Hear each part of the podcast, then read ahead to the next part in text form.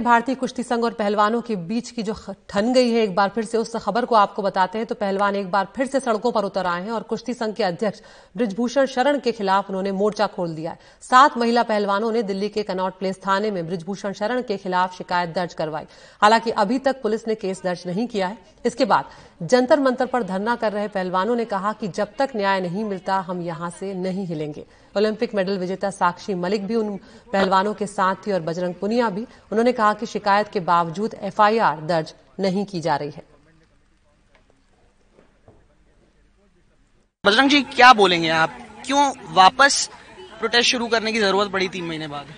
अगर न्याय नहीं मिलेगा तो भाई दोबारा से शुरू करने की अगर न्याय नहीं मिलेगा तो और क्या है? क्योंकि हम सच की लड़ाई लड़ रहे हैं और हम नहीं चाहते कि देशवासी हमें उस नज़र से देखे कि ये तो सिर्फ़ पब्लिक सिटी के लिए बैठे थे। पब्लिक सिटी हम मेडल से बहुत मिल जाती है। खूब देशवासी खूब प्यार करते हैं हमें। हमें ऐसी पब्लिक सिटी नहीं चाहिए जिसमें हम रोड पे बैठ के हम अपनी बहन बेटियों की इज़्ज़त के साथ वो पब्लिक सिटी ले। ये लो, उन लोगों की सोच होगी जो ये चीज़ें बोल रहे कि इनको पब्लिक सिटी चाहिए।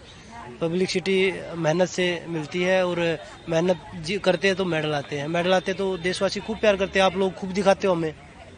सरकार ने कुछ कदम उठाए थे कमेटी बनाई थी कि वो जाँच करेंगी वो बताएँगी कि क्या हुआ क्या नहीं हुआ। तो क्या आप उससे संतुष्ट नहीं है? क्या हुआ उसके आगे? आप लोग की क्या क्या डिमांड है? देखिए, नहीं तो हमें ये पता कि कमेटी ने रिपोर्ट सबमिट कर दी। किसी ने हमें नहीं बताया। किसी ने लिखित में नहीं दे रखा हमें कि भाई रिपोर्ट सबमिट की है। हमें नहीं पता। आपके माध्यम से पता चल रहा है कि कमेटी के मेंबर बोल रहे कि रिपोर्ट सबमिट कर दी। जब जिस दिन हम कमेटी में गए, हमारे साथ तो लॉयर बैठा था। एक आर्टिकल आया हुआ था। और जिस दिन ब्रिजभूषण गया उस दिन तो लॉयर नहीं था। रूल सिर्फ़ खिलाड़ियों के लिए हैं। एलिगेशन उस पर लग रहे हैं। लॉयर के से बात आप खिलाड़ी करवा रहे हो। तो इसका मतलब तो आपने पहले डिसाइड कर लिया किस चीज़ का प्रेशर लेके आप न्याय की तरफ़ चल रहे हो। अगर न्याय किसी के प्रेशर में आगे नहीं होता, अभी हम जो चीज़ें हम नहीं चाहते थे, वो चीज़ें हम कर रहे हैं। हमने कंप्लेंट दे दी है। पहले बोल रहे थे एफआईआर नहीं कर रहे, अभी एफआईआर के लिए कंप्लेंट साठ घंटे हो गए हैं। अभी एफआईआर भी दर्ज नहीं हो रही। अब हमें उच्चतम न्यायालय पे ही भरोसा है कि वो हमें न्याय ज़रूर देंगे। और अब हम लीगल तरीके से ही चलेंगे।